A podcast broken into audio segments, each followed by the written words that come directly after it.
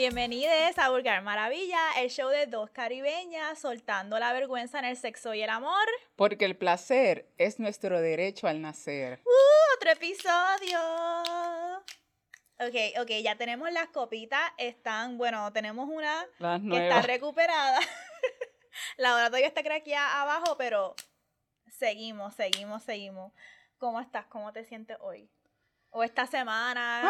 Ay, ya estamos, ya han pasado como que muchas cosas, ¿verdad que sí? Han pasado muchas un cosas. montón, un montón. Ya lo es verdad, porque nosotras grabamos los primeros episodios antes del Puti Party, antes del lanzamiento, y ahora estamos grabando eh, la primera vez después del Puti Party de celebración que tuvimos, después del lanzamiento. Diablo, es verdad. Han pasado un montón de cosas. Yo hubiésemos, mira, por lo menos yo creo que podemos un poquito más adelante hacer un recap de, del Puti Party.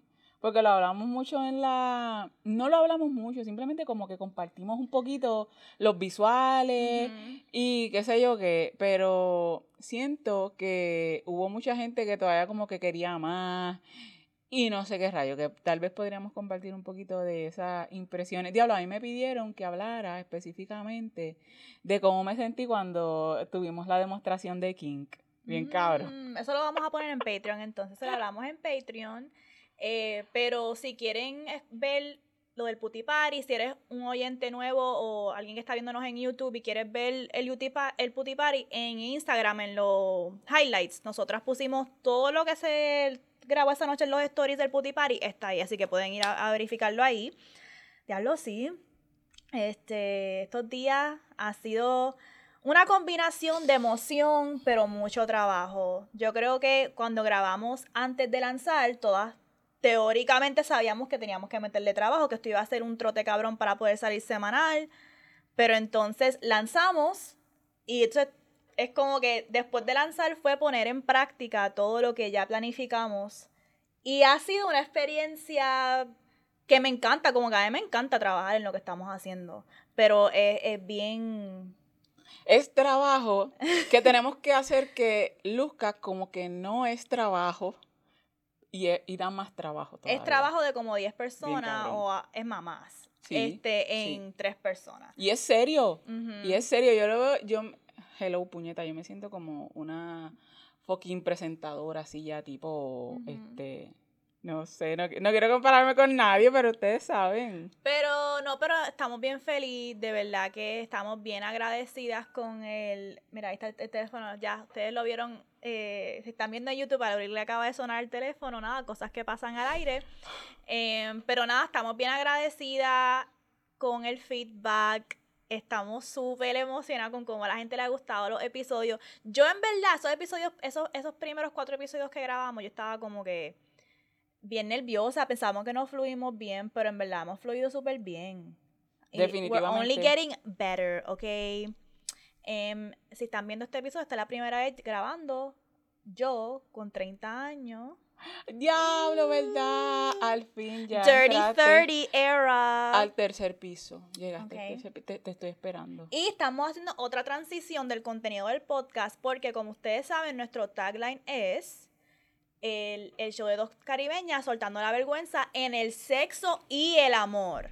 Hemos hablado mucho de sexo, hemos hablado de relaciones también, pero también hay otro componente de nuestro podcast que es hablar de relaciones, ¿verdad? Nosotros hablamos de sexo, amor, relaciones, y este episodio va a ser más sobre eso. Va a ser, le vamos a meter claro el sexo, porque eso no Como se puede desligar de vulgar maravilla, pero Leori y yo estamos pensando que queremos meterle más ese sazón que a nosotros nos gusta de hablar de relaciones, de dinámicas en relaciones. Y como especialmente ahora yo entrando a, mis 30 y Leoric teniendo también otro renacer de sexualidad, hablamos de, ok, queremos hacer un episodio sobre, ya que estamos creciendo, una reflexión del pasado, de nuestros procesos creciendo en las mujeres que somos hoy y que seguiremos creciendo sobre que nosotras antes tolerábamos en relaciones que hoy día no toleraríamos, no aguantaríamos. Y es algo que queríamos hablar porque nosotras reflexionamos sobre eso, pero a la misma vez es cómo nos ofrecemos compasión Ay, sí. sobre por qué tolerábamos esas cosas antes. Y uno se, se, se, se le da como mucha molestia con una misma, como que porque yo toleré esa mierda, pero hay que ofrecernos compasión porque estábamos creciendo, cómo lo hemos hecho, también cómo tomamos responsabilidad. Definitivamente. Por, por esas Eso es cosas que importante. permitimos. Así que eso es lo que vamos a estar hablando hoy. Y entonces vamos a comenzar primero con ¿por qué, por qué crees que nosotras, este, producción nos está diciendo que, que cambiemos el ángulo del mic? Sí, ¿ok? voy ahí. Estamos Aquí. en- estamos en todavía vivo, para que Leury se escuche mejor. Aquí, yo siempre tengo mis problemas con el puto micrófono. To- Todavía no logro como que eh, eh, ese, esa paz, no la logro en algún momento. Pues, este, nosotras queremos comenzar en este episodio hablando sobre por qué tolerábamos esas cosas cuando nos sentamos a reflexionar, ok, pero ¿por qué yo estaba en ese aguante cabrón? Pero también cómo nos ofrecemos compasión, cómo tomamos, rendimos cuenta y siempre vamos por nuestro segmento. Así que, Leori, si quieres como que presentarnos o, di- o dime como que por qué tú piensas que nosotras aguantamos tanta fucking mierda.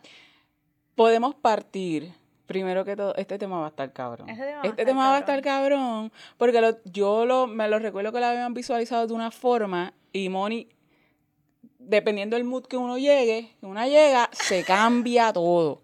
Es verdad. Y ahora vamos a empezar con la razón. Diablo, est- está mejor. Está mejor las razones eh, porque vamos entendiendo. Es como que un, de- un deconstruir de, de por qué estamos donde estamos. Primero que todo, yo, yo sí me responsabilizo por mis cosas, ¿verdad? Porque como está, eh, eh, se estuvo hablando en ocasiones, eh, también tenemos agencia. También tenemos agencia. Y yo hablo en parte de responsabilidad, que es la que me toca a mí, para moverme. Pero las razones son varias y hay un sistema que, que, que también yo tengo que darle parte de responsabilidad. Porque, por ejemplo, este, de estas merdas de que después que tú estás en una relación, este, tienes que aguantar para que dure. So, lo primero es que lo importa más la relación que la gente que compone la relación. Entonces, eh, la prioridad va a ser, voy a defender que estoy en esta relación. Eh, si eh, la persona con la que estoy es una persona que ante los señalamientos o si yo me siento incómoda y le digo algo, es una persona que evade, porque no le gustan los conflictos. Ok. A mí, en verdad, honestamente, a mí no me gustan los conflictos, pero hay que tener las conversaciones difíciles. Hay que tener las conversaciones difíciles. Hay que tenerlas. Yo creo que cuando yo pienso en por qué aguantamos, por, yo, lo, yo siempre, yo soy el tipo de persona que yo no pienso en las cosas como que en general, yo pienso en mi experiencia y basado en mi experiencia, entonces digo, oh, ok, yo saco de ahí. Y yo para hacer este episodio pensé, ok, esta situación es terrible en la cual yo estaba, porque yo me quedé ahí. ¿Qué era lo que me mantenía ahí? Y este, una de las cosas es, voy, yo, como mujeres, a nosotras nos socializan a estar en el aguante, en el aguante, en el aguante. Pero este episodio o este tema es un poquito tricky porque uno aguanta cosas muchas veces sin saber que las está aguantando. Normales, las ves ¿Verdad? normales. Es- tú- eso es parte de la relación. Exacto. Entonces, si yo no sé que yo estoy aguantando, eso es otra razón por la cual yo me quedo ahí. Porque yo no estoy haciendo el clic de que, espérate, espérate, es que esto no es normal. No ves el problema, porque, es- porque está normal y, y como lo viste generacionalmente, porque muchas veces estamos repitiendo lo que hizo nuestra madre, lo que hicieron nuestras tías, lo que hicieron nuestras abuelas, estamos repitiendo hasta que nos damos cuenta de decir, puñeta, esto no se siente bien, esto no me siente bien y ahí entra el, el primer quiebre, ¿cómo se dice? El primer quiebre, diablo, no se siente bien, pero como mi abuela lo hizo, lo hizo mami, lo hizo mis tías, pues para el La- carajo. las mujeres alrededor mío, en mi vida. Y en verdad es como que nosotras también nos han metido esta mierda de que no solamente aguanta, aguanta, pero no te puedes ir hasta que esto no haya este solución que valga. Como que quédate, quédate, quédate y asegúrate de antes de irte que tú hiciste todo lo posible. Que no, yo me puedo ir cuando me dé la gana, yo me puedo ir cuando me dé la gana. Yo no tengo que llegar a un nivel de tolerancia para en donde esté ya explotada, que no dé más, para entonces irme. Eh, y eso me acuerda que no lo quiero abundar mucho en este episodio, porque en el próximo episodio, esto va a ser como un two-pack, lo que le vamos a dar hoy. En el próximo episodio vamos a hablar de cómo entonces terminar una relación. Este es el part one, que es por qué toleramos. Y el, el, próximo episodio que van a ver va a ser, ok, y ahora que ya salimos de esto de no voy a tolerar esta mierda, ¿cómo yo termino esta relación? Y eh, eso es parte de lo que vamos, entonces, este es como el part one, hablar, porque entonces otra razón por la cual nos quedamos, aparte de no ver y que esté normalizado, es que incluso cuando vemos, cuando digo, ocho, esto está cabrón, porque yo estoy aquí, porque yo también he estado en situaciones que yo digo, estoy tolerando mierda. esto es mierda. Y, y estoy consciente de que lo estoy tolerando. Pero ¿por qué es? Y eso me lleva a mí a uno de mis primeros puntos de por qué toleré mierda y mierda que no aguantaría hoy, que es siempre todo en el fucking nombre del amor. Bien cabrón, puñeta. Todo siempre en el nombre del amor. Siempre, no, pero es que es que el amor lo puede todo, el amor no lo puede todo. No, que se olviden de esa mierda. Y nosotras, porque todavía, todavía queda esa idea del amor romántico, esa idea que, que metieron, de verdad, esa idea que tenemos la mayoría de la gente del amor no, no fit con todo el mundo y no es real. No, no es ni siquiera eh, posible o, lógica, porque, porque tengo que, y, y, es un amor que, que, se lo tengo que demostrar al mundo entero. Yo tengo que demostrar que yo dejé hasta el pellejo antes de yo decir ya no aguanto más. Y es que eso no es ni amor, el silencio no es amor. Tolerancia no es amor. Tú no escuchar tu cuerpo no es amor.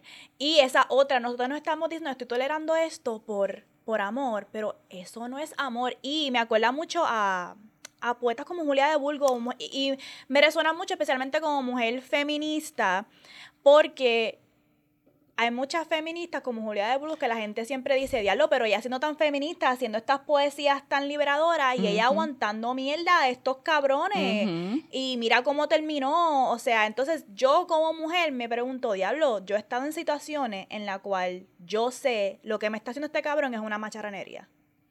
Pero yo me quedo, y como quiera, me he quedado, que es una cosa. La obvias. Y por eso yo quería verle este tema, porque no es suficiente tener conocimiento. Correcto. Hay que ponerlo en práctica. Hay un nivel cuando uno está en mi proceso como mujer, donde estoy hoy. Hubo un, al principio este reconocer, reconocer que esto no es normal. Reconocer que yo merezco más. Reconocer que yo no merezco mínimo esfuerzo. Que esto es una mediocridad. Que esto es una inconsistencia y eso fue, esa es para mí la primera etapa, como que el awareness. Pero entonces hay otra segunda etapa que es ahora con, ahora con yo saber esto. ¿Qué hago? ¿Qué hago? Eso es otro nivel. Y está cabrón, está cabrón el qué yo voy a hacer. Porque cuando tú identificas un problema, mira, mira cómo está, así de sencillo y complicado.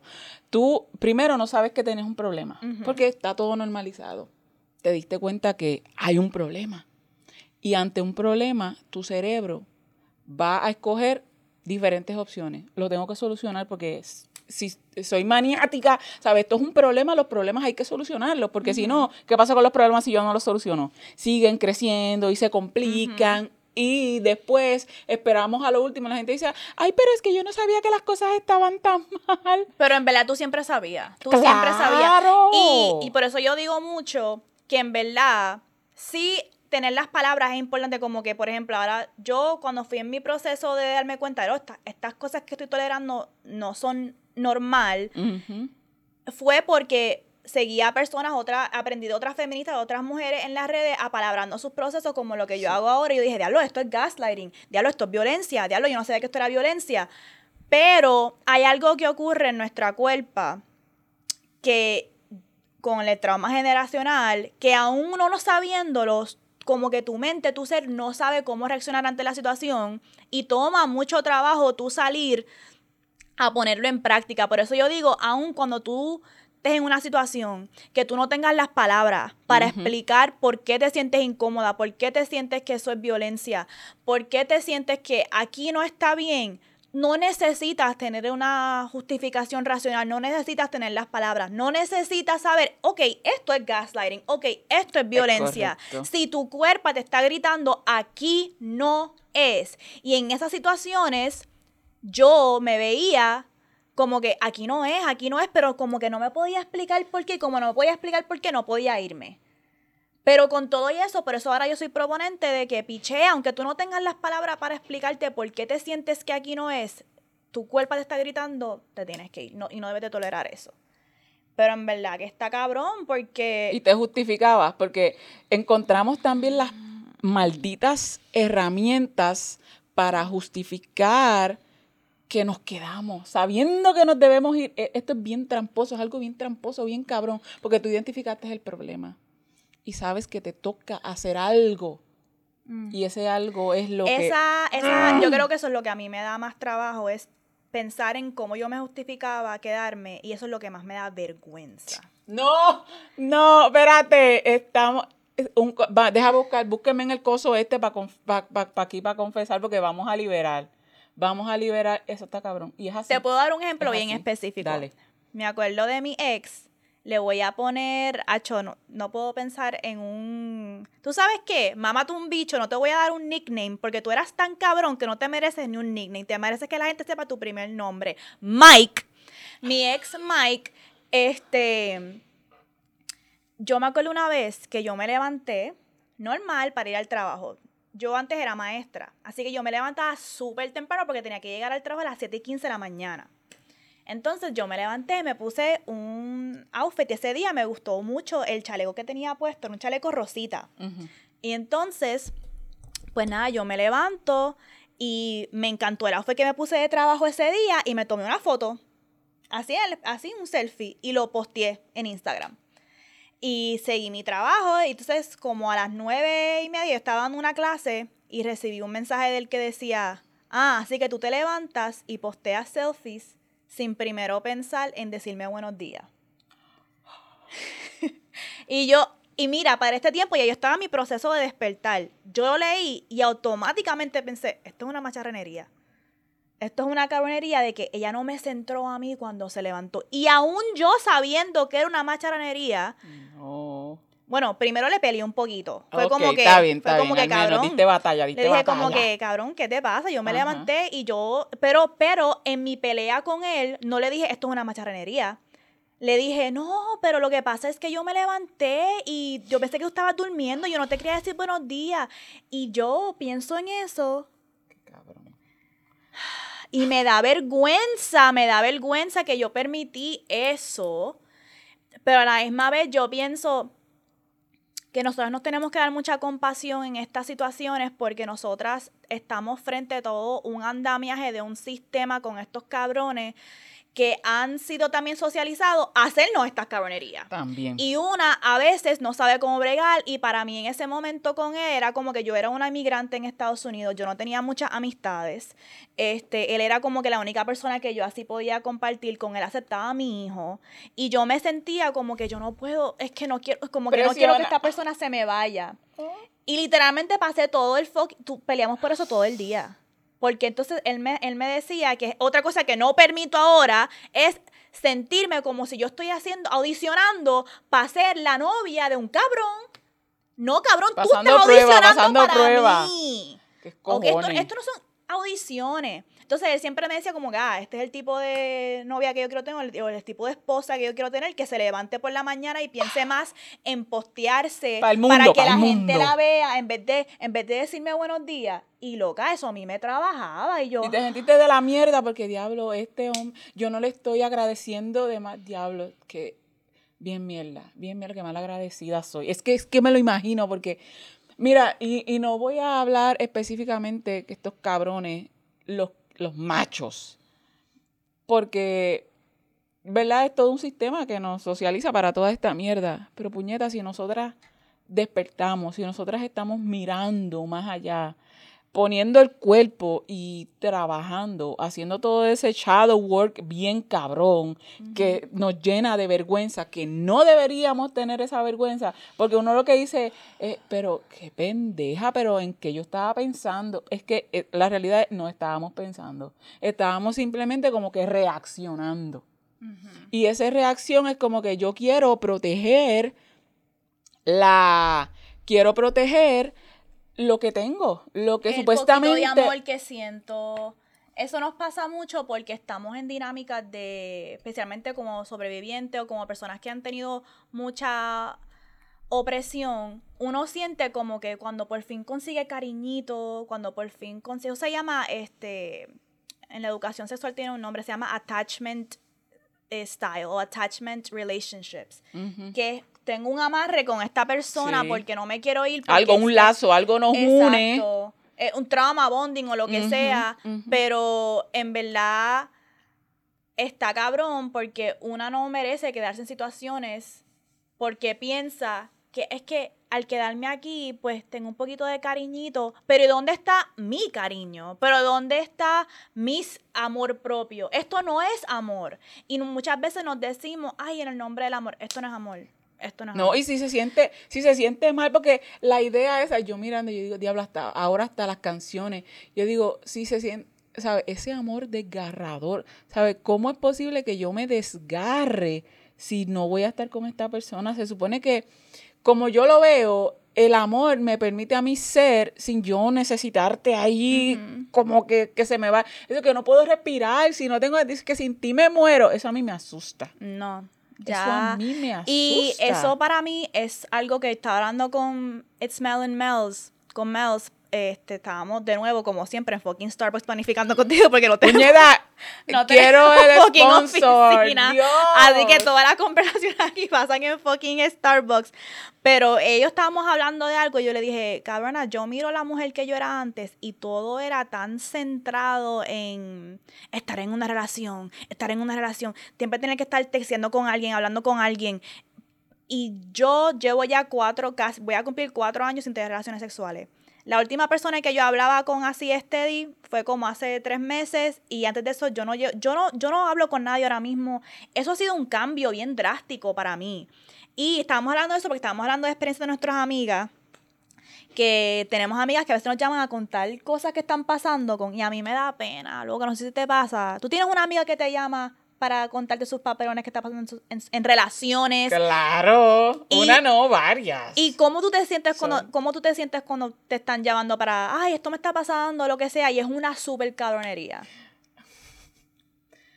Lo primero que yo hago es como que escuchar, no quiero decir nada, y les pregunto, ¿qué quieres de mí? ¿Sabes qué esperas de mí? Porque estar en ese, yo he estado en ese exacto lugar, bien cabrón, es como que verme para atrás y decirme, cabrona, cabrona, pero también reconocer que... Es bien difícil porque a veces nuestras amigas nos llaman a contarnos cosas que yo digo, número uno, no, estoy como que no quiero ni escuchar esta, esta porque de verdad que me está taking back a cuando yo aguantaba estas mierdas y esto me está activando esa parte de mí que es como que, ay cabrona, yo lo quiero meterte una bofeta y decirte, loca, sal de ahí, ¿qué importa? En verdad tú estás tolerando esa mierda. Pero después tengo que bajarle y decir, cabrona, tú toleraste esa mierda. ¿De qué carajo estás hablando? Si tú eras hasta peor. Loca, a ti te, loca, a ti te dio, a ti te dio, tú te sentiste mal porque te pusiste un outfit y te tomaste una foto por la mañana. ¿Tú me entiendes? Entonces, pero es como que como uno maneja eso, porque yo estoy en un proceso ahora que no puedo estar rodeada de muchas amistades así, porque de verdad que me hace sentir como que cabrona, you're taking me back. Como que no quiero, no quiero hablar de estas situaciones, vamos a cambiar el tema, pero como yo una, como amiga, show up para mi amiga que está tolerando mierda y para mí es algo tan fucking pendejo, pero para ella ella todavía está en ese espacio. Y es que es tan difícil uno salir de ahí. Y aunque, y no necesariamente tiene que ser con un hombre. Nosotras hablamos de la dinámica de relaciones con hombres porque nuestras relaciones han sido mayormente con hombres, pero también ocurre en relaciones queer, que es como que uno hace un attachment con alguien y tolera porque no quiere eh, salir de ahí, porque también a veces uno no quiere tomar responsabilidad por su vida. Y moverse, y, y moverme de ahí requiere otro esfuerzo, no que ya estoy aquí, ya el esfuerzo es el aguante, pero el esfuerzo que se requiere moverme es un esfuerzo cabrón. Es una responsabilidad también. Y es un esfuerzo cabrón que te, que te va a doler porque los attachments, desligarse es como una cabrona llaga. Tú tienes una llaga, tú, tú sabes que esa llaga, te la, las llagas se supone que tú no te las saques, pero hay llagas que tú tienes que sacar para que empiece a cicatrizar. Y esa llaga, cuando tú la sacas, esa llaga duele. Y a veces tú dices, si no la toco, se queda ahí, no se cura, pero pues no me duele tanto si no la toco. Pero ya tú sabes que te incomoda. Pero cabrón, que... te duele más, te va a doler más en el long run si te queda ahí. Y en verdad, en verdad, en verdad, es algo que yo he aprendido esta, esta etapa de mi vida. Una tiene que ya salir del rol de víctima, ya ya. O sea, hay ciertas cosas, lo hemos hablado, que yo sé que están fuera de mi control, hay ciertas cosas que, como los abusos sexuales que me ocurrieron cuando niña, o que ah, ocurren cuando adulto y qué sé yo, hay ciertas cosas que uno dice, ok, ahí yo fui una víctima. Pero hay ciertas cosas que uno dice, cabrón, ¿hasta qué punto tú no vas a tomar responsabilidad por seguir permitiendo estar con fucking gente que te trata mal y te roba el espíritu y te roba la vida? ¿En el nombre de qué? Es, lo, es, es como la misma pregunta que nos hicimos al principio de este podcast. ¿Qué tú estás sacando de ahí? Nada. O ratitos, o momentos, o esperanzas. Que no te, que no te dan pana cabrona y que lo peor de todo es que terminas sintiéndote como mierda. Cada vez que lo permites y lo miras porque sabes que está mal, terminas sintiéndote como una estúpida y no lo reconoces porque no te gusta sentirte como estúpida y no lo cuentas y no le pides consejo a tus amigas porque ya sabes que tú sabes lo que tienes que hacer porque ya tú, tú, sabes para dónde es que tienes que moverte, pero ese y, y, no, y te quedas ahí y prefieres pues mejor ya ni hablo. Por eso que muchas veces tú te alejas de tu familia, te alejas de tus amistades porque no quieres reconocerte, además de como víctima, no quieres reconocerte como pendeja porque ya tú sabes que tienes que irte, que tienes que acabar. Porque el dolor de tú autotraicionarte, ah. traicionarte a ti misma, cabrona, siempre te va a doler más. Es peor. Que, o sea, estar ahí o, irte y pensar como que, ok, me va a doler, si me voy, me va a doler. Es que si me voy, lo voy a extrañar. Es que si, pero es que el dolor de quedarte y saber que te están cogiendo de pendeja, que te están abusando de ti o se están aprovechando de ti, tú te estás traicionando y permitiendo eso, esto a la larga y en el momento duele más. Cuando yo pienso en, en, cómo yo me silenciaba o toleraba para mantener la paz, para mantener la paz, eso nos pasa, estamos en guerra. Bien cabrón. Este en cómo yo me sentía en esos momentos, yo no estaba feliz. Puede ser que me sentía como que, ok, pues... Tenías momentos, momentos de felicidad, pero no era una constante.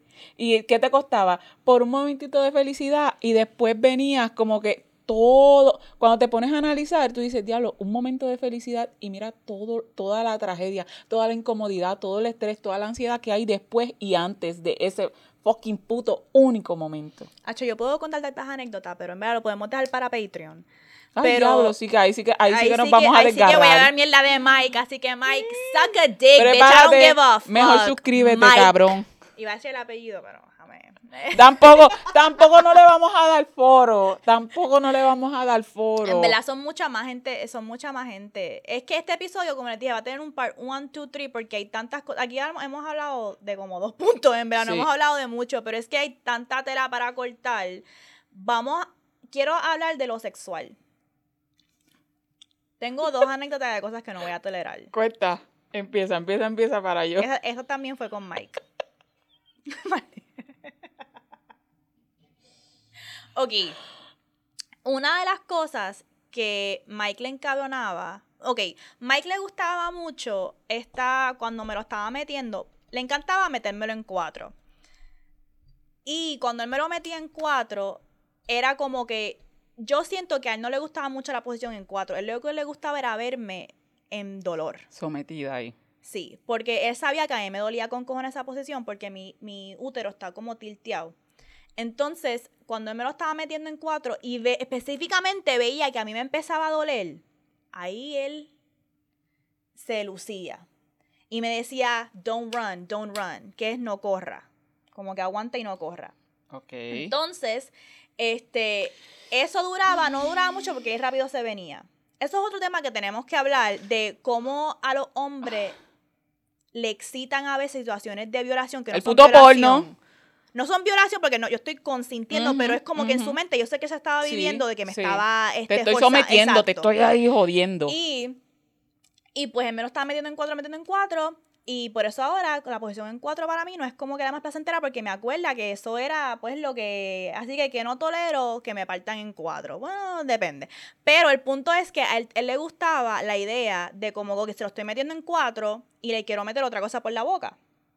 Así que, pues yo siempre pues le chupaba el dedo, lo que sea. Si yo quería terminar, yo sabía, yo iba a chupar los dedos a este cabrón. Y él, el visual de como que se lo estoy metiendo en cuatro y, tengo ella me está chupando partes. el dedo como si me estuviera chupando el bicho. Eso, él, eso era ya para terminar. Pero hubo una vez que él quería como que verme chupar algo más grande. Ok. Y yo tenía juguetes sexuales. Y él no. Como que no, no, no. Miren, gente, los juguetes sexuales son su partner, no su competencia. Pero él quería ver, como que bien cabrón, me quería ver mamando algo, pero él no quería otro bicho, aunque fuese un dildo, no quería, no quería verlo. ¿Y sabes lo que me puso a mamar? Ay, qué vergüenza. Ok, ok. Cabrona, Sin vergüenza. el control remoto. Qué mamá, bicho. el control remoto que está lleno de un cojón de bacterias.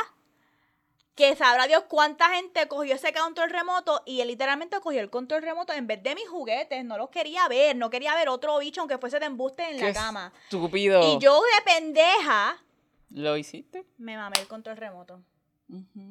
Normal. Sí. Y ¿Tú nada. crees que yo tolero eso ahora? O sea, yo me pongo a pensar en esas cosas y yo como que... What the fuck, loca, ¿qué te pasa? Qué embarrassing. Diablo, qué cabrón. Eso es como el equivalente a la- las preguntas de por qué fingimos. De por qué fingimos cuando nos venimos. ¿Sabes? Cuando no nos venimos, no fingimos cuando nos venimos. Fingimos que nos venimos. Why? Because. ¿Por qué? Ya tengo un montón de, de respuestas. Pero siempre por no hacer sentir mal a la otra persona. Pero ¿y la, ¿y la otra persona que soy yo? No me siento como una fucking puta pendeja. Porque no obtuve lo que fui a buscar también, puñeta. Y me importa más que la otra persona se vaya satisfecha y yo me quedo con, con mis ganas, pues adiós bien. Por el culo me las meto porque es que, que- que- Yo pienso que la pregunta que uno tiene que hacerse siempre que está tolerando mierda es, ¿qué estoy sacando de esta situación? Si uno pausa para hacerse esa pregunta, pienso que te va a traer mucha claridad. es cierto. Cuando usted en una situación que esté como que uno sigue, uno sigue y sigue y sigue y sigue con la misma mierda, uno puede pensar como que, pero ¿por qué yo, qué yo estoy sacando de aquí? Si tú te pausa y haces esa pregunta, en esta relación ahora mismo, ¿qué yo estoy sacando al aguantar? Y si la respuesta es una mierda, mamá, hay que salir de ahí. Y no te engañes con la puta respuesta. Esto es una respuesta honesta. E- Esta, esta pregunta y respuesta son tuyas. No se las debes a nadie. No se las debes a nadie.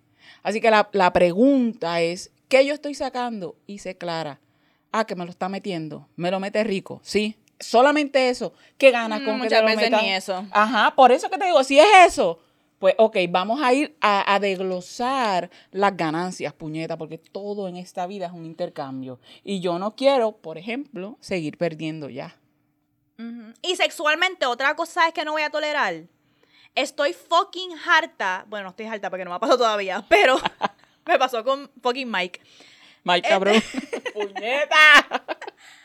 Tú sabes que yo tengo que estar, no voy a tolerar estar con alguien que no me deje crecer sexualmente. Sí, y que me haga sentir mal por eso. Slut shaming, que te, que te tire la mala, que te tire la mala como que, ¿y de dónde tú aprendiste eso? Ajá. Y de, y, y- ay, pero es- ¿quiénes hacen eso? O hay como que que cuando yo le de decía, yo una vez le dije a Mike, como que mira, vamos a este taller, creo que era de bondage. No era, no era, yo no le dije ni vamos a una orgía, que hoy la persona que esté conmigo tiene que estar down a ir a una orgía. Pero yo. Dani, tú estás yo- ready. Dani, aquí está. Dani, ¿quieres pasar por el micrófono y contestar si este vas a llevar a Lebrick a una re- él, orgía? está, él está ready, él sabe que esto es exploración. Dani, Yo estoy en mi pick Dani, ahora, son las tareas del negocio. Hay que ir al sex club porque son las tareas del podcast, Dani. Dani, tienes que apretar.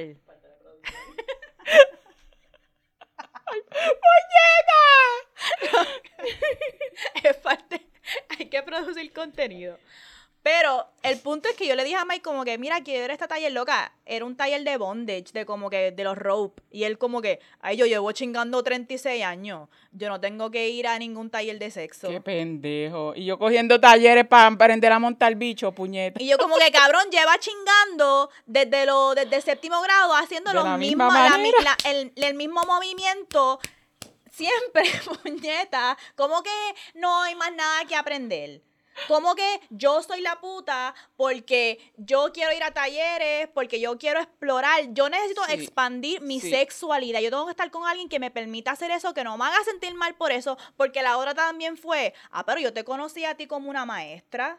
¿Y qué Yo te conocí a ti como la maestra de, de high school, así que, ¿cómo ahora tú me estás cambiando las cosas y quieres ir a talleres de King? ¿Quieres postear más sexy en las redes? Cabrón, porque crecí. ¿Por qué cambiaste? Pues esa es otra cosa que yo no tolero. Yo tengo que estar con alguien que entienda que yo como ser voy a crecer. No me venga con la mierda de que, ah, pero tú no eras así cuando comenzamos. Ay, no. Puñeta, crecí.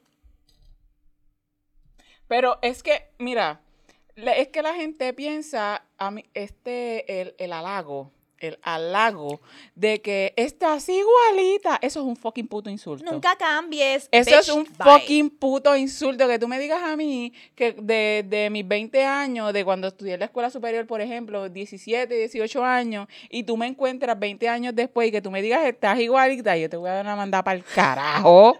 Porque puñeta, puñeta, eso es lo peor que me puedes decir. ¿Qué carajo? Que tú me quieres que estoy atrasada, que no crecí, que no cambié, que no me moví. Nosotras somos universas expandiendo.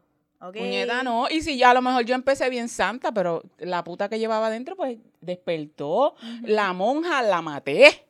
Y en el nombre del amor, si tu pareja no quiere crecer o expandirse en esa manera, uno no puede quedarse ahí como que ya yo, ya yo expandí. Hay que, y hay que pensar también, porque, puñeta, las relaciones están difíciles. Y, eh, ok, estamos ahora un poquito más enfocadas en relaciones de pareja, pero esto, se, esto también va con relaciones de amistad, Mm. porque tenemos puntos de vista diferentes. A lo mejor yo estoy estudiando algo y cuando yo termine de, de estudiar, ya yo soy otra persona. Y, puñeta, tu amistad y la mía, tú no te moviste a mi par, pues ya culminó.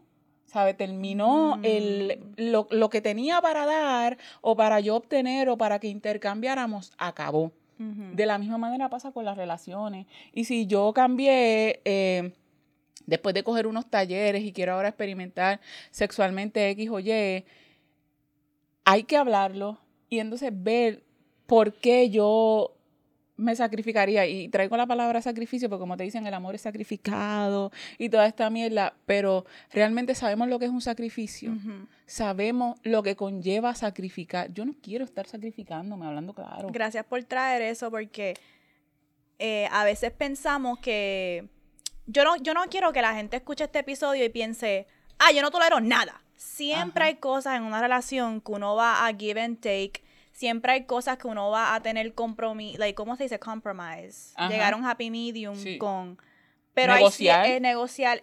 Esto no quiero que tomen lo que estamos diciendo como que, ah, me siento incómoda, me voy para el carajo. Ah, me siento incómoda, ah, no me gusta esto, me voy para el carajo. No estamos diciendo eso, pero hay ciertas cosas que es lo que estamos hablando, que en verdad no hemos hablado todas las cosas que íbamos a hablar, pero en verdad saben que nosotras les debemos como 15 a 20 minutos del episodio pasado, así que a lo mejor se los damos un poquito en este.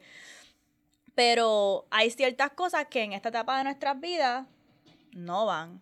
No, y no, y así, y eso, y ese es el llamado, ¿verdad? Porque parte de, nosotros estamos en Vulgar Maravilla compartiendo experiencias porque nos nutrimos de estas experiencias y esperamos que, que, ¿verdad? Que nuestro público, que nuestra gorilla se nutra de estas experiencias porque básicamente se repiten y cambian ciertas cosas o nuestros privilegios son los que hacen que a lo mejor se vean diferentes o se sientan diferentes. Pero la realidad del caso es que yo odio realmente la palabra eh, sacrificio, lo que conlleva y lo que se me exige para que, para decir, ok, ah, la más que se sacrifica.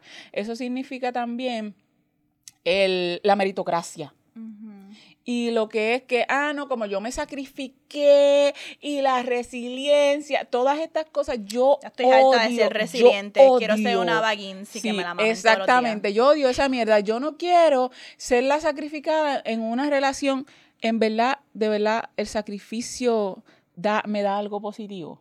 Especialmente como mujer, siempre hay que entender la dinámica de poder, como que...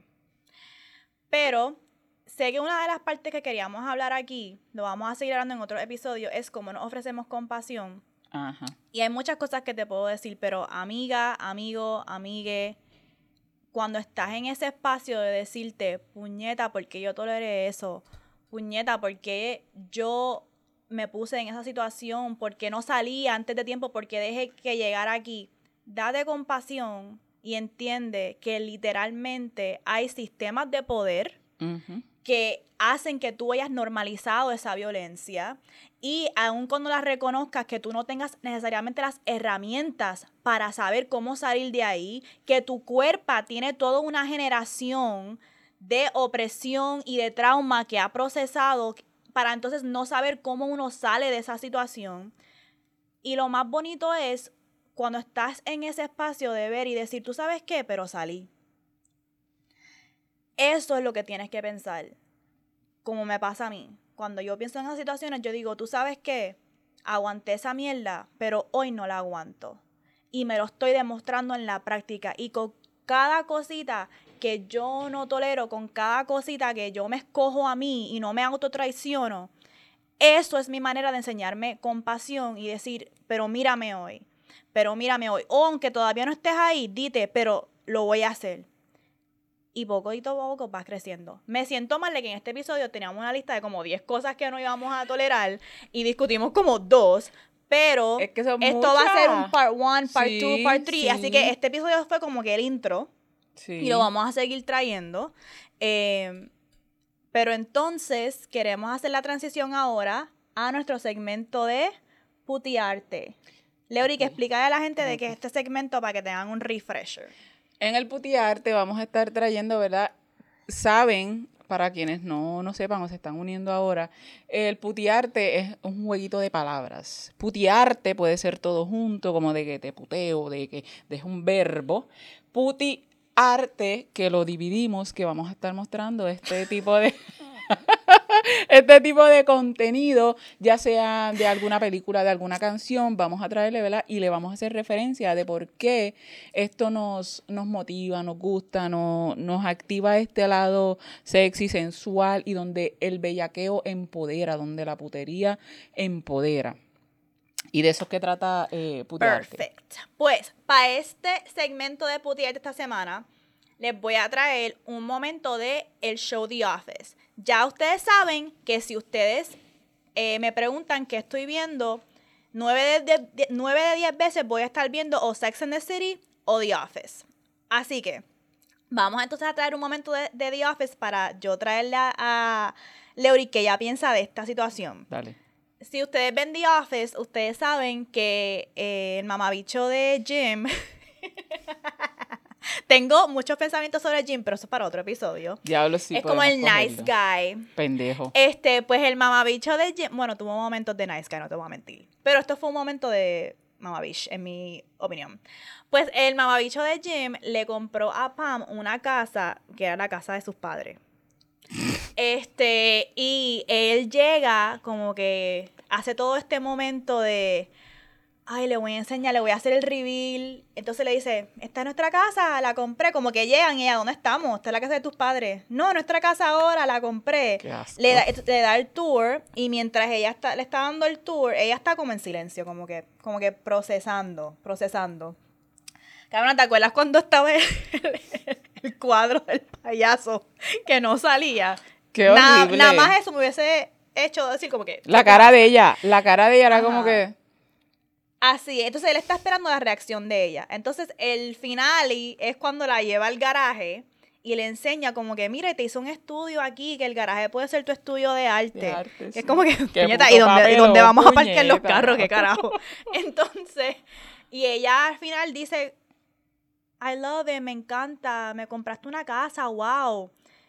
Cabrona, si a ti te hacen eso, Mira, yo, yo que a veces hago gastos inesperados, no me dejan pasar ni uno. Imagínate, puñeta, si compro una fucking puta casa. Yo ya...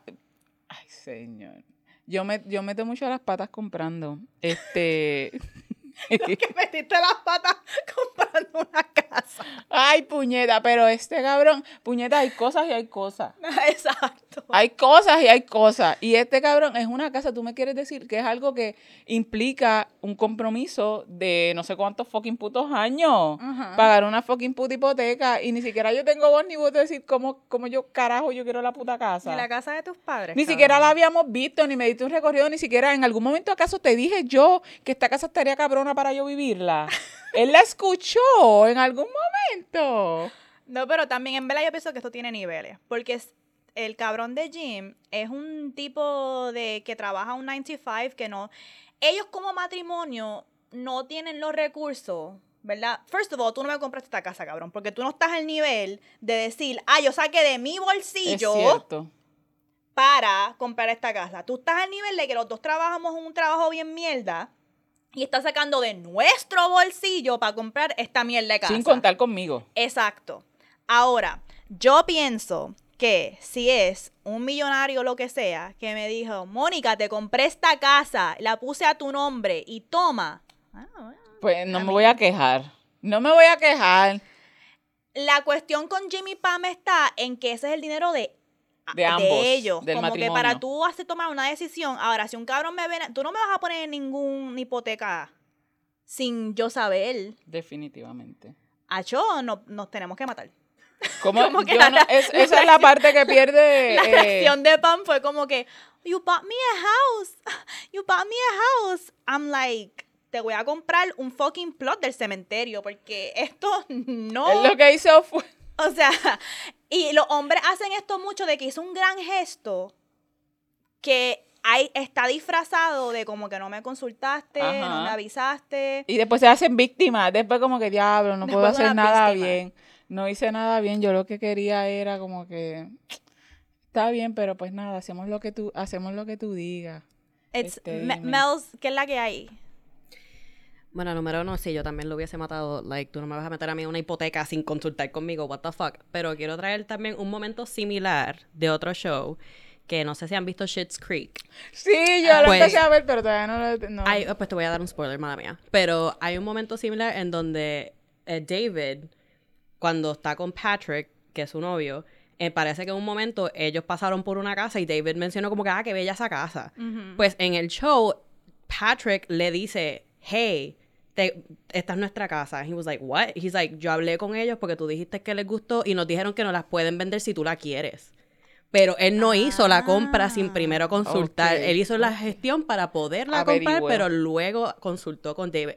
Eso yo sí lo aceptaría. Sí, eso está Eso es un buen gesto. Sí. So, Shit's Creek, véanlo, está par de gracioso. ¿Y por qué tú estás ahí serio? Este. El No, esposo de no, Dori que no estaba quieres- como que, caro, ¿En cuál? Espérate, espérate, pasa- va- pásale, pásale el micrófono al esposo de Leury porque no se escucha un carajo lo que está diciendo.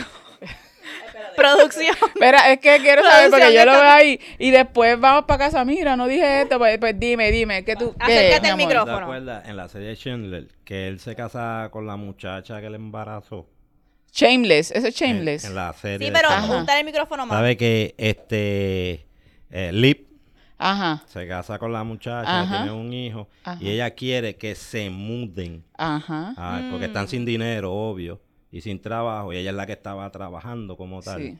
Este, quería que se mudaran para la Para casa de la familia de los papás. Porque se la estaban dando. Ajá. Pero De la abuela, que era algo embargo, de la abuela que había muerto. así. Pero sin embargo, él lo que hizo fue que él no se quería ir. Él quería quedar en el mismo barrio. Y lo que hizo fue que con los ahorritos que tenía, compró una casa que no servía. Una cáscara de casa. Con los ahorros dio como que el pronto la Nos separó. vamos a tener que matar. I La am going separó. to jail. I am going to jail. Ah, porque mira, nos yo pensando, yo pensando que él iba a decir no, pero a, a defender y mira, está, está, está mirando el porque es que está Loca, bien. en verdad me la piché una casa. Si yo estoy con alguien que nosotros no tenemos un mega ingreso y me dice, mira, nos compré pasajes para París, nos vamos a tener que matar y me van a meter presa. Porque, Sí. ¿quién carajo te dijo que yo quería ir a París?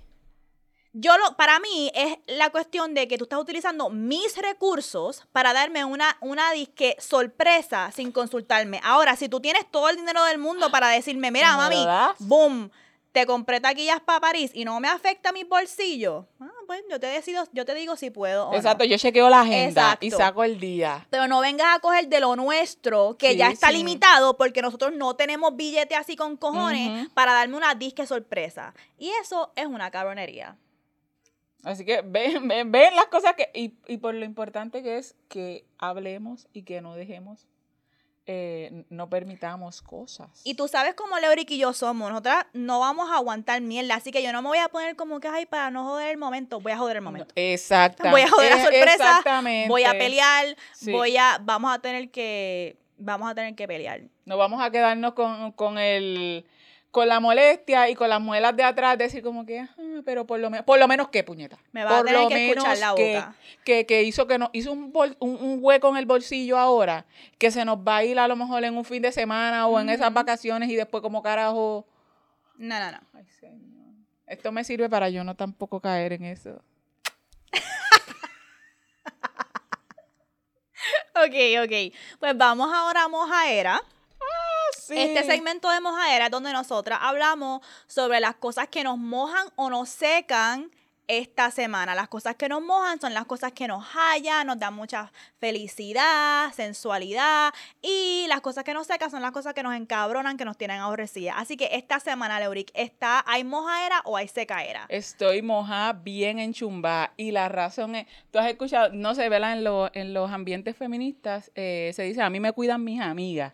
Pues yo me reuní con mis amigas en estos días y la hemos pasado tan cabrón. O sea, estábamos nosotras hablando, este, fumando, hablando bellaquería, con recuerdo. Me sentí también, estuvimos como dos horas, tres horas, cocinamos juntas, Ay. comimos juntas. Estuvo bien cabrón. Yo salí como que, puñeta, ¿cuándo volvemos? Lo que pasa es que a veces la, ¿verdad? la rutina jode. Jode estos encuentros, jode estas salidas, el cansancio del trabajo. A veces uno dice, sí, vamos tal día y lo planificaste con una semana de anticipación y el día estabas con el vibe el día que planificaron y cuando llegó el día se jodió porque estás cansada. Pero esta vez nosotras dijimos, no, nos encontramos, una llegó de trabajar tarde y otra nos pusimos a cocinar en lo que ella llegaba, que cuando ella llegó estaba, llegó ready para comer, para bochinchar y a reírnos por ahí para abajo. Así que estoy bien moja por el encuentro con mis amigas. Esos encuentros con las amigas, de verdad que te, rea- te dan unas fuerzas cabronas, te suben la batería de la vida, de tu ser. En verdad, a veces así yo me siento, a veces cuando terminamos de grabar nosotras, Sí. como que es algo como que, tú sabes que esta semana por poco estaba en el borde de, de Spiral y tener un breakdown, pero ahora, este, salí de estar con mis amigas y me siento como que tú sabes que ahora tengo más energía para meter las cosas que le quiero meter, recordarme de que hay gente que me quiere, hay gente que nos apoyamos. Esos momentos son bien importantes. Así que esa es una mujer perfect. Sí. La tarea vulgar maravilla de esta semana es hacer tiempo para tus amistades, para esos encuentros, para seguir desarrollando esa comunidad, porque como tú dijiste, no me cuida la policía, me cuidan mis amigas. Es. Ok. Mels. Yo tengo una mojadera esta semana. eh, Zumba. Mm. que me moja cuando me veo bien cabrona y pongo un story en mi Insta y mi crush lo ve. Eso me fascina, me encanta. Mm, ¡Qué Yes. rica! Eso es una mojadera bien rica que se puede convertir rápido en una secadera si no me envía una reacción. Ya, sa- ya saben, cabrón. Espérate, y ahora yo, yo quiero aprovechar. Yo estaba loca por, e- por esto, porque se diera esto. Puñeta, cabrones, salgan de los DMs de Vulgar Maravilla, Bellacos, porque. eh, Y bellacas. Ajá, y bellacas. sí. Y bellacas, salgan, y bellaques, salgan de los putos DM de Vulgar Maravilla, que sean específicos para... Y vayan a Soy la Moni, al bellaqueo para allá. Porque aquí los voy a ver yo, puñeta. Y yo también los veo. Ok, ok, voy a dar unas disculpas públicas a mis compañeras ahora que estamos aquí, porque antes la página de Vulgar Maravilla era pues Moni, Moni era Vulgar Maravilla, ahora somos las tres y pues hay muchos mensajes ahí de muchos sexting que yo tuve en el DM con gente. Y pues cuando ellas entraron a la cuenta, yo no los borré, no los dejé ahí. No hay shame en eso. Yo los dejé ahí y hay veces que algunos de ustedes se pasan todavía y me envían esos mensajes calientes y ya no estamos en esa, en Si la no página. Ahora esto es quieren. un business page ahora. Me tienen que escribir en Soy la Money. ¿Ok? No estén enviando sus bellaqueras ahí que ya eso... Ya Bueno, te dominio, este... ya es de dominio comunal. Esto es una tri- do- esto es una triada. Esto es una triada, así que sepan que ya no son exclusivos de Money. So que si quieren ser, quieren con esa exclusividad, soy la Money. Soy la Money. Ok. Ahí me sentí bien regañona, pero fuck it. Este, la intimidad hay que No, cuidarla. los otros días, los otros días alguien escribió a la página y era alguien que yo no había bellaqueado con antes en la página. Oh my god, this is so bad. Entonces, este, y yo le escribí a estas cabronas en el chat y les dije, mira, esta persona está escribiendo en la página, no entren a ver porque me gusta esta persona y le voy a tirar unas puterías. Eh, la persona me pichó. Y entonces después tuve que ir como una pendeja al chat otra vez y decir, mira, en verdad, falsa alarma. Ay. Me pichó para el carajo. Este, pues, whatever. Pensé que tuvo un momento de que mi crush había visto mi story, pero en verdad fue como que, hola, espero que todo esté bien, bye. Y yo. Ella "Ah, bien emociona, como que puñeta, ¿sabes? Ahora es mi el momento. Separen, háganme Por fin ahí. me escribió esta persona. Nada que ver. That's really embarrassing. I'm really embarrassed. Este, bueno, pues vamos a cerrar mojaera y vamos entonces ahora a nuestro Léeme esta. Déjame buscarlo por aquí. Dale. Recuérdale a la gente en lo que yo busco el Por Léeme esta, que es favor, Léeme sí. esta. El LM esta es donde ustedes nos comparten, ¿verdad? Si tienen alguna duda, alguna pregunta, al- algo que quieran, necesitan un consejito no profesional, sino desde, ¿verdad? Desde nuestra experiencia. eh, Puede ser de sexualidad, Sin vergüenza de sexualidad, de de, relaciones, de amor, eh, Autovalor. autoconocimiento, que, que algún, que quiera, algún movimiento sexual que quieran mejorar. eh, Destreza, exacto. nos pueden hacer llegar esa cartita, nosotros la leemos aquí y les damos la recomendación. Y de nuevo, es léeme esta porque es léeme esta pinga o léeme esta chocha. Es para Eh, todos. Exactamente, es bin- eh, no, es, no, es, no es binaria, vamos a decir que puede ser, eh, tiene un sinfín de posibilidades, léeme esta. Nos Y- pueden entonces enviar su léeme esta. Ah, diablo, en verdad estoy media tipsy ya porque mira cómo vamos con estas copas ya. Yo Este, también. nos pueden enviar. Ahorita me quedé, a- ahorita me quedé así y Mels me hace, y yo, ¿qué? La copa, ah, ok. Es que me da pavera con la copa porque nosotras grabamos bien temprano en la mañana. Nosotras grabamos. Bueno, estamos grabando más tarde, pero Hoy usualmente grabamos como a las 8 de la mañana y está cabrón que nosotras venimos a las 8 de la mañana a emborracharnos, a fucking bebernos cuatro copas. Ay, Dios mío. Pero-. Pero olvídate, La estamos trabajando. maravilla. Mira, mira qué buen trabajo que podemos beber mientras estamos trabajando. Puñeta, este es el mejor trabajo. Ya cuando vamos por el episodio 3 y 4, ya Se estamos jodió. como que dando slappy toppy advice. Anyways, ok, porque dije slappy toppy, anyways. No sé, pero eso le gusta a la gente. La gente me ha dicho, Porque "Ey, ella yo habla me un inglés ahí. porque como cuando que-". yo me emborracho enseguida me pongo bien sloppy toppy. Melissa le no, no voy a contar lo que hice No, en esa todavía, dale, qué eh, dale, léeme esta. Eh, Eso es para el Patreon. Este, ok, léeme esta. Dice, hola, antes quiero decirte, estoy bien borracha. Está borra, mierda. y nos faltan dos co, dos episodios. Okay, ok, vamos, vamos, vamos. Hola. Antes quiero decirte que la admiro todo el trabajo que hacen y el que están por hacer. Duras. Ahora, humildemente mi preguntita es la siguiente.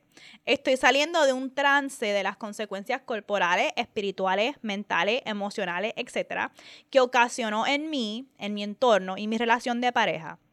El hecho de que la ex de mi pareja me montara un muerto. Es decir, me hiciera un trabajo espiritual para matarme. Y antes de eso, atormentarme, etcétera, etcétera, etcétera. Uh, ok.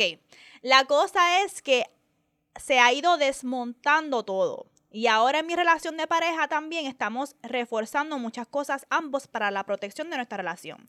Porque queremos estar juntos y burda. Entonces, uno de los lugares que fuimos perdiendo por distracción y deterioro fue nuestra intimidad, de todo tipo. Veníamos de una dinámica de intimidad sexual e integral demasiado satisfactoria.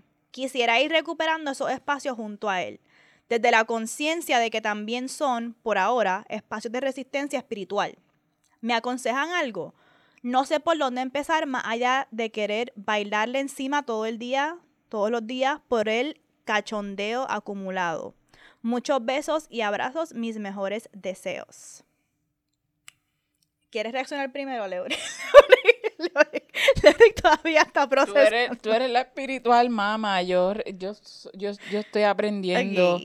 Pero ya ella está haciendo algo. Yo siento que ya está, o ella o ella, no sé si es una... eh, no, en verdad no quiero contestarte bien y yo había apuntado unas notas para contestar. Sí, yo sé que, pregunta y yo como sé ya que tú habías ¡uh! trabajado, tú habías Este, trabajado en déjame ver, este déjame leer mis notas.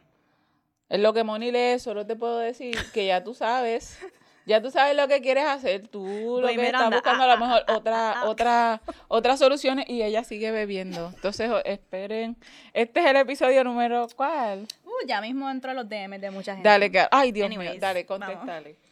¿Qué estaba diciendo? Tú vas a Ah, contestarle tus Ok. notas. Ok, en verdad, en verdad, tienes que sentarte a procesar si guarda algún tipo de rencor o emoción que no se ha hablado con tu pareja. Porque este, este mensaje fue como que de, me hicieron esto, mi cuerpo está procesando un mega trauma, un mega... Yo me sentí como si me hicieron un ataque, me querían fucking matar. Ah, ah, pero este, estamos bien ahora como pareja. Obviamente me dijiste que, que están teniendo trabajo en la intimidad, pero le quiero valer encima todos los días.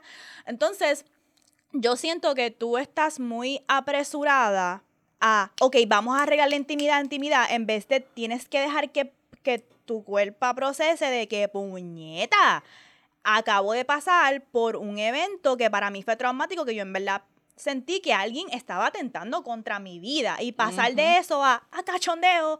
eh, ¿Verdad? Como que no, ha- no, no ha habido un tiempo de, de sanar, de, que, de, de reaccionar, de poder entender y, y organizarse para entonces movernos hacia adelante. Ok, ok. Y también que a lo mejor la intimidad se ha visto afectada porque esto fue algo que ocurrió con la ex de tu pareja. Por ende, de una manera u otra, tú...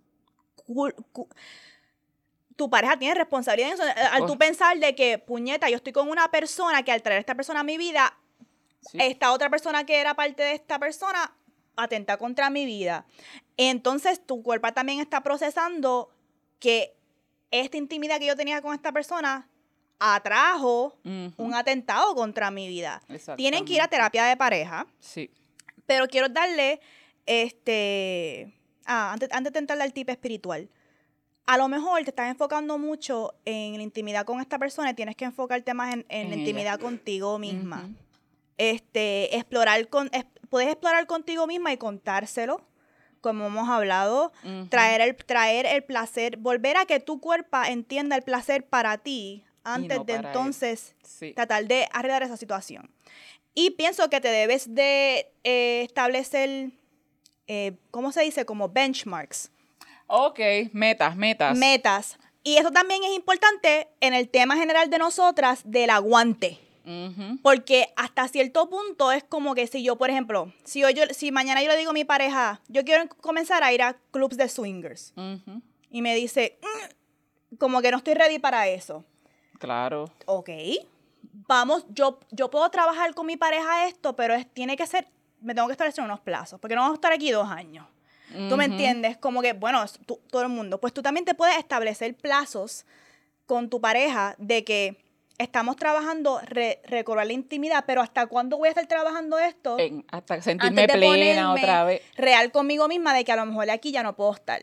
Ay, estamos pre- estás preparando el próximo tema bien cabrón. Bien Y lo último es, esto ya es una recomendación bien literal. Aquí hubo un, como tú, aquí hubo un ataque espiritual. Lebrick dice que yo soy la espiritual porque yo también, eso es algo que la audiencia va a aprender a mí. Yo, I dibble dabble en asuntos espirituales. Y este tienes que entonces buscar ayuda espiritual. No solamente ir a terapia de pareja de la regular, psicológica o lo que sea. Te recomiendo a at luz underscore astral. Ella hace trabajos de. ¿Cómo se llama esto? De. Ella lo estaba posteando los otros días, Sí, puñeta. yo vi que tú compartiste algo de de, eso. ella hace trabajos de, de que los parejas, eh, reconciliamiento. Y lo hace Ah. a nivel espiritual. ¿Tú me entiendes? Con los espíritus de ustedes, de tu pareja. Ella hace ese trabajo espiritual de traer dos personas que están, que ambas han dado consentimiento de que queremos trabajar una reconciliación. Ella trabaja a que su equipo espiritual los ayude a volver a esa reconciliación. Así que esta es una recomendación bien específica. Busca luz underscore astral y saca una cita con ella que siento que ella les puede hacer unos trabajos y los va a ayudar un montón a tener una reconciliación si eso es lo que ustedes quieren intencionar. Le vas a dejar entonces eso anotado ahí en la los Los show, show notes. Sí. Y ya, terminamos. Termina, termina, terminamos, terminamos de, de ya. En verdad, tengo Ah, calor. sí. Estoy Sí, descalza. está sí. haciendo, está haciendo calor. Es el Esto alcohol. Es, esto- ah, mira, se me fue. No, no. Este Es es, el- el pie que entonces le fue el nail polish. Es el alcohol. No enseñé los pies esos para OnlyFans. ¿Qué te pasa? Ay, verdad. Y tampoco me ha afectado la crix. Así que, ok. La cuchi, tiene la Este- cuchi, el bushy, cuchi, Cuchi, bushy. Ok, todavía nos queda otro episodio y voy a decirle que me pongan más alcohol en la, Sí. en la copa. Despídete, cierra. Ah, ok, vamos a cerrar el episodio. Lo primero que quiero decir, ¡Hacho no! ¿Qué quedó? Necesito que se suscriban a Patreon Diablo, porque, sí. aunque no pudimos ver todas las cosas que toleramos, no toleramos en este episodio, quiero hablarlo con ustedes en el Puti Congreso. Si no han visto el video de lo que incluye nuestro Patreon, nuestro Patreon incluye nuestro Puti Congreso, que es donde nosotras hablamos de los episodios de ese mes con ustedes. Es, un- un- es una llamada Zoom con ustedes, con la audiencia Y en la comunidad. donde van a tener acceso a nosotras, vamos a hablarnos directamente one on one con la comunidad y me gustaría que la gente que vio este episodio, em, sí, déjenos comentarios siempre, pero estaría más cabrón poder interactuar con ustedes ahí one on one en el puti congreso y hablar de las cosas que ustedes no tolerarían. Son cinco pesos nada más. Son cinco pesos mensual. y van a pesos. tener dos episodios adicionales. Puñeta. Y ese, el, el puti congreso. La- los vamos a llevar, les vamos a llegar, las vamos a llevar para el puti capitolio. Exacto. Van a entrar a esa dimensión verdadera en Patreon. Una cosa que nosotros no toleramos es no compromiso en las relaciones. Eso es embuste. Porque yo no tengo mucho compromiso con mucha gente. Pero el Patreon es cuando tenemos más compromiso, ustedes tienen más compromiso con nosotras, estamos en una relación. Y pues vamos a darle de eso. Si quieren saber más del Patreon, pueden ya ver nuestro video de que incluye el Patreon, pero suscríbanse a nuestro Patreon porque que va a estar al final del episodio y aquí, no sé, no sé si va a estar aquí. Este, Sí, por aquí. En y se pueden parte. suscribir a nuestro Patreon. Y ahí pueden entonces hacer el Puti Congreso con nosotras. También nos pueden seguir en nuestras redes sociales personales. Yo soy at Soy la Moni. Leuric underscore Valentín. Emails and it's Mel and Mel. It's Melon Mel's. Y recuerden enviarnos Léeme esta Sí. eh, para entonces reaccionar. Les prometo que la próxima vez no me voy a poner tan wasted y le voy a poder reaccionar mejor. Eh, Leurica, te, terminaste tu copa. Pero yo estoy todavía aquí. Es que yo, yo soy la lightweight. Ok. Y nos vemos la semana que viene. Eh, recuerden ¿Qué? Cabrón, estamos haciendo, ¿te acuerdas el punchline de Nita? Ah, el, espérate, eh, la guerra sucia, el sexo nunca. Por el Puñeta. Nita, ese es nuestro punchline. ¿Cómo es? La guerra sucia, el sexo nunca. Bye.